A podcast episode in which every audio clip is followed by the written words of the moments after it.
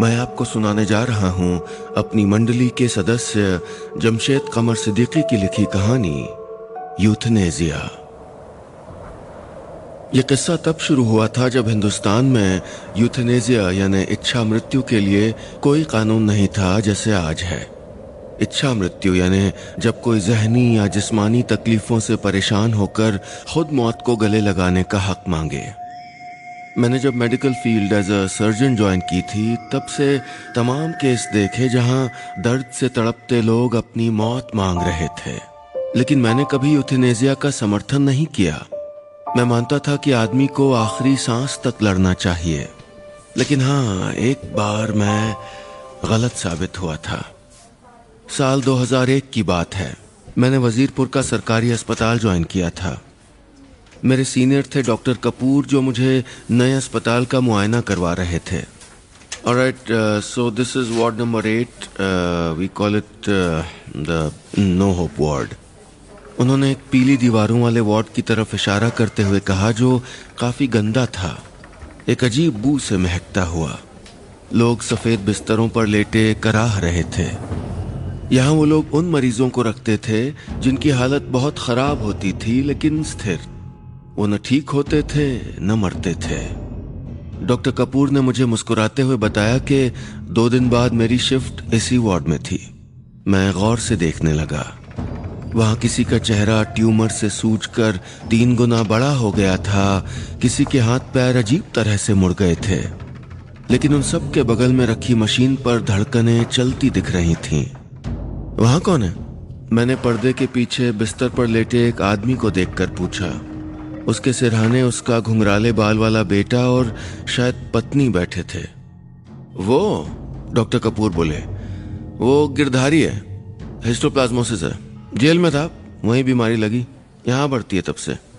Doctor Kapoor ने बताया कि गिरधारी किसी ज़माने में काला जादू करने के लिए गिरफ्तार किया गया था।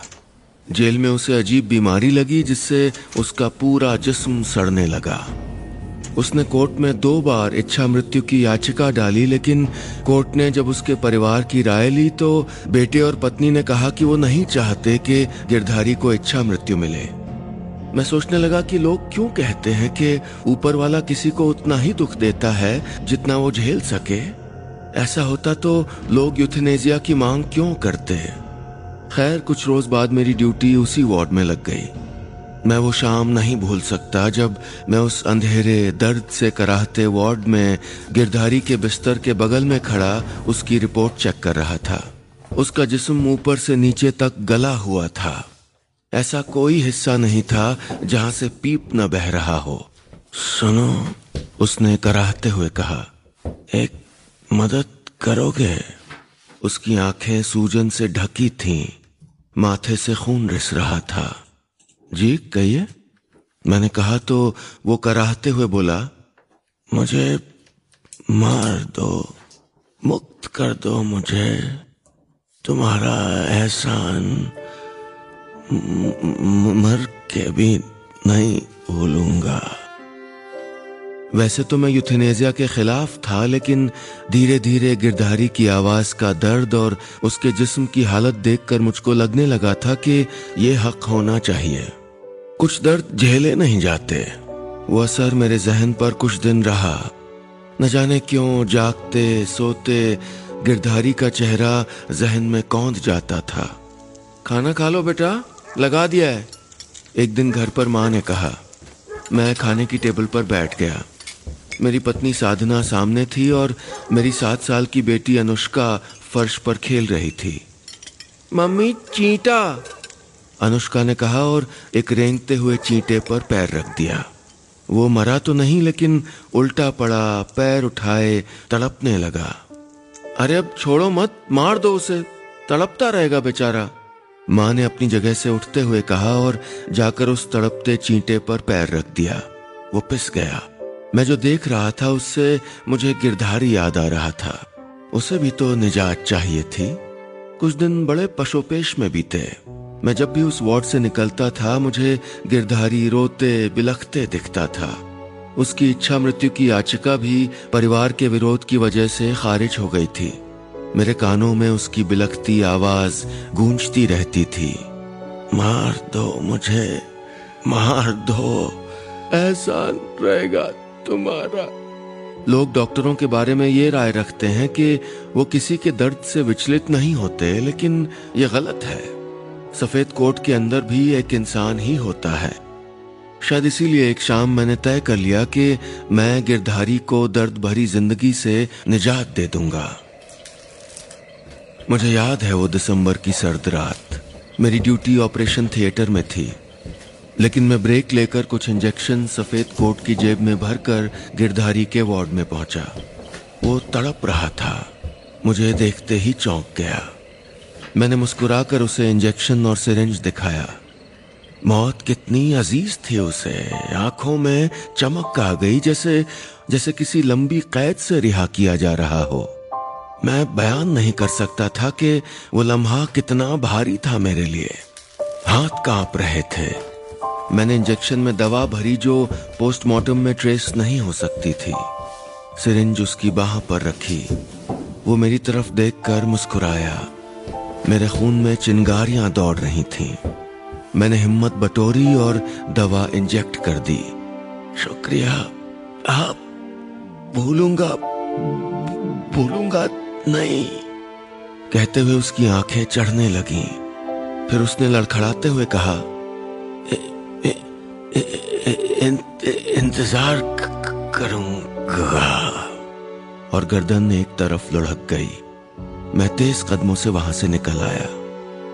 अगली सुबह के अखबार गिरधारी की मौत की खबर से पटे हुए थे। What court rejects, God accepts, Girdhari no more.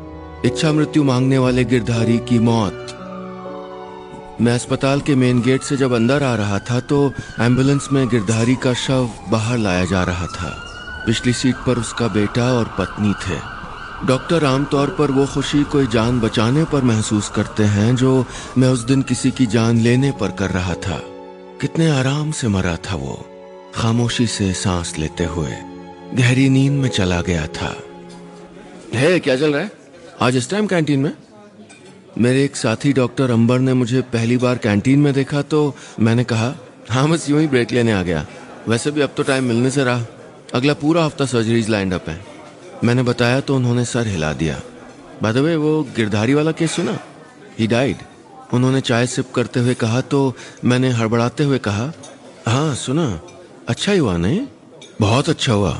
पता है मुझे उसकी वजह से डर लगता था उस वार्ड में जाते हुए, not because of his condition, लेकिन उसके बारे में बहुत सुना था। ब्लैक मैजिक करता था वो, पता है ना, कोई सिद्धि वगैरह। Oh come on, this is all rubbish, मैंने हंसते हुए उसे टोका और टॉपिक चेंज कर दिया। मैं भूत प्रेत की गॉसिप पे बिल्कुल यकीन नहीं करता था, और शायद आगे भी नहीं करता अगर उस रात मेरे साथ वो हादसा ना हुआ होता। उस रात मैं कमरे में अकेला था। पत्नी और अनुष्का नानी के यहाँ थे। रात को अचानक मेरी आंख खुली। कमरा एक गहरी खामोशी से भरा था। खिड़की के पास लटकते विंड चाइम्स की कड़ियां हल्के हल्के बज रही थीं। मैंने उबासी ली और पैर से चप्पल अपनी तरफ खिसकाई। तभी जैसे कोई ठंडी सी चीज मेरे पैर से छू गई। चौंक कर देखा तो कुछ नहीं था।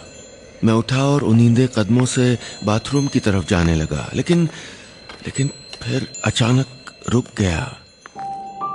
न जाने ऐसा क्यों लग रहा था जैसे उस कमरे में मैं अकेला नहीं हूं। दरवाजे खिड़कियों पर नजर डाली, सब बंद थे।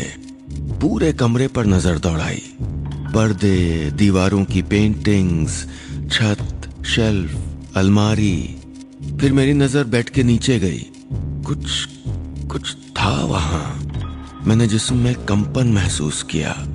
धीरे धीरे बिस्तर की तरफ बढ़ा। कौन है वहां? बाहर आओ।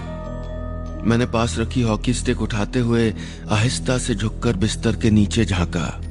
रूह कांप गई मेरी। मैंने वहां जो देखा वो मैं किसी और से सुनता तो कभी यकीन नहीं करता। बेड के नीचे सर झुकाए गिरधारी बैठा था। मुझे याद नहीं कि फिर क्या हुआ। मैं बेहोश हो गया था। आंख खुली तो मैं अपने बिस्तर पर था और मेरे इर्द गिर्द पूरा घर था। साधना, मम्मी, ससुर साहब और मेरा एक दोस्त डॉक्टर पलाश भी। कैसे हो बेटा? मम्मी ने सर पे हाथ रखते हुए कहा तो मैं बदहवासी से उठ बैठा। इसके नीचे नीचे वो है, वो गिरधारी, मैंने घबराते हुए कहा। यहाँ कोई नहीं है बेटा, देखो, मेरे ससुर साहब ने नीचे झुककर देखते हुए कहा। मैंने सबको बताया कि बिस्तर के नीचे गिरधारी को देखा था, लेकिन सबने एक दूसरे से इशारे करके यही कहा कि मुझे दिमागी धक्का लगा है। साधना की आंखों में आंसू थे। मैं उसे भी समझा रहा था कि रात में मैंने, तभी मेरी सांस अटक गई। सामने मनी प्लांट के बड़े से गमले और उस खाली कुर्सी के बीच गिरधारी बैठा था। वो देखो, वो वाह। मैंने पीछे खिसकते हुए कहा तो सबने पलट कर देखा, लेकिन न जाने क्यों उनमें से किसी को वहां कोई नहीं दिखा। पलाश बोला, देखो कोई भी तो नहीं है, देखो, तुम देखो। मैंने उसे इशारा किया। वो बैठा है वहां उस कुर्सी के बगल में, दिखाई नहीं दे रहा है क्या? मैं सबको हटाते हुए चीखते हुए उठा और उस कुर्सी के पास बैठे गिरधारी पर चीखा, तुम मर चुके हो, तुम यहाँ कैसे हो सकते हो? गिरधारी के जिस्म पर अब भी खून से भरे आबले थे। उनसे टपकती हुई लाल बूंदें कमरे के फर्श को छूते ही गायब हो जा रही थीं। वो खामोशी से बस मुझे देखता रहा। पीछे खड़े लोग मुझे अफसोस से देख रहे थे। उनकी नजर में मैं खाली कुर्सी से बातें कर रहा था। पलाश ने मेरा चेकअप किया तो मैं फिट निकला, लेकिन सबको लगता था कि मैं दिमागी तौर पर अनफिट हूं। उस रोज के बाद से गिरधारी मुझे हमेशा साथ दिखने लगा। मैं जहां भी जाता था वो मुझसे पहले बैठा दिखता था। ड्राइंग रूम जाऊं तो वो पहले से होता था। बेडरूम में वो सामने जूते के रैक के पास पूरी रात उकड़ू बैठा रहता। आईने में मैं चेहरा देखता तो पीछे से गिरधारी झांकता। एक रोज डॉक्टर पलाश मुझे अकेले कमरे में बैठाकर कुछ समझा रहा था। मैं तब भी देख रहा था कि सामने वाली कुर्सी पर खून से सना गिरधारी बैठा था। मैंने पलाश को सारी हकीकत बता दी। उसने सर पकड़ लिया। ओ गॉड, तुमने मार दिया उसे? इसी ने कहा था मुझे, मैंने इशारा करते हुए कहा। पलाश ने खाली कुर्सी की तरफ देखा, फिर बोला, देखो मुझे समझ आ गया है, ये तुम्हारा गिल्ट है और कुछ भी नहीं। मैंने उसे समझाया लेकिन वो नहीं माना। उसने कहा कि अगर मैं ये बात बार बार कहूँगा तो गिरधारी मामले की हकीकत खुल सकती है और मुझको जेल हो सकती है, मेडिकल प्रैक्टिस भी छोड़नी पड़ जाएगी। पलाश की बात समझ तो आ गई थी, इसलिए मैंने गिरधारी का नाम लेना छोड़ दिया। हालांकि मैं उसे हमेशा अपने इर्द गिर्द देखता था। मैंने उसे नजरअंदाज करने की कोशिश की, बहुत की, लेकिन मैं हार गया। आखिर कौन था जो इस मामले में मेरी मदद कर सकता था? मेरे जहन में गिरधारी के बेटे की तस्वीर झिलमिलाने लगी। कड़कड़ाती ठंड थी उस शाम और मैं गुलाब नगर की एक झुग्गी के सामने खड़ा था। गिरधारी के घर का पता मुझे अस्पताल से मिल गया था। सुनिए, कोई है? मैंने लकड़ी के दरवाजे पर लटकी कुंडी हिलाकर कहा। कुछ देर बाद दरवाजा खुला तो घुंघराले बाल वाला गिरधारी का बेटा सामने खड़ा था। कुछ देर बाद मैं छोटे से कमरे में बैठा था। उस लड़के का नाम अंकित था, जिसकी माँ सामने दरवाजे की आड़ लेकर खड़ी थी। मैंने अंकित को सारी हकीकत बयान कर दी। क्यों किया आपने ऐसा? वो चीखा। मैंने सर झुका लिया। वो घबराया लग रहा था। उसने कहा, अब उन्हें वापस आने से कोई नहीं रोक सकता। वापस? मैंने कहा। अरे वापस तो वो आ गया है, मैं देख पा रहा हूं उसे, यहां भी। मैंने सर घुमाया तो गिरधारी मेरी कुर्सी के पीछे लहूलुहान बैठा था। ये तो सिर्फ आत्मा है, अंकित ने कहा, जो आपको दिख रही है, लेकिन बाबा आप जीते जागते लौटेंगे। मतलब कब? मैंने कांपती आवाज में पूछा। वो बोला, आपकी मौत के बाद। मैं कांप गया। अंकित ने बताया कि काला जादू करने वाले गिरधारी के पास एक सिद्धि थी। वो सिर्फ तभी मर सकता था जब वो अपनी मौत मरे। किसी और के हाथों कत्ल होने पर गिरधारी कातिल के जिस्म में प्रवेश कर जाएगा और फिर जिंदा हो जाएगा, जिस्म बदल कर। लेकिन मेरे जिस्म में तो मैं ही हूँ, वो तो वहां है पीछे। मैंने अंकित से कहा तो वो बोला, आपके जीते जी बाबा कुछ नहीं कर सकते, सिर्फ आपके साथ रहेंगे, इंतजार करेंगे आपकी मौत का। उसने बताया कि किसी लम्हे में जैसे ही मेरी मौत होगी और मेरी रूह जिस्म से निकलेगी, गिरधारी 2 पल बाद मेरे जिस्म में प्रवेश कर जाएगा। रुका हुआ दिल फिर धड़कने लगेगा, सांसें फिर चल पड़ेंगी। दुनिया समझेगी कि मैं मरते मरते बच गया, लेकिन वो मैं नहीं, गिरधारी होगा। अब मुझे समझ आ रहा था कि गिरधारी ने मेरा इस्तेमाल किया, और ये भी कि उसने मरते वक्त क्यों कहा था इंतजार करूंगा। मेरा दिमाग झन्ना गया। गिरधारी इसी वजह से इच्छा मृत्यु मांग रहा था, वो अपनी मौत नहीं मरना चाहता था। इसीलिए हमने इच्छा मृत्यु का विरोध किया, अंकित ने अफसोस में कहा। हम नहीं चाहते थे कि बाबा लौटें। अंकित ने आगे बताया कि सिद्धि हासिल करने के लिए गिरधारी ने उस पर और उसकी मां पर बहुत जुल्म किए थे। वो दोनों उससे बेइंतहा नफरत करते थे। कमरे में खामोशी थी। मैं देख रहा था कि गिरधारी सर झुकाए बैठा था। अब जब मुझे पता चल गया था कि वो मेरा कुछ नहीं बिगाड़ सकता था सिवाय साथ दिखाई देने के, तो मुझे उससे डर कम लग रहा था, लेकिन मैं उसे यूं ही छोड़ भी नहीं सकता था।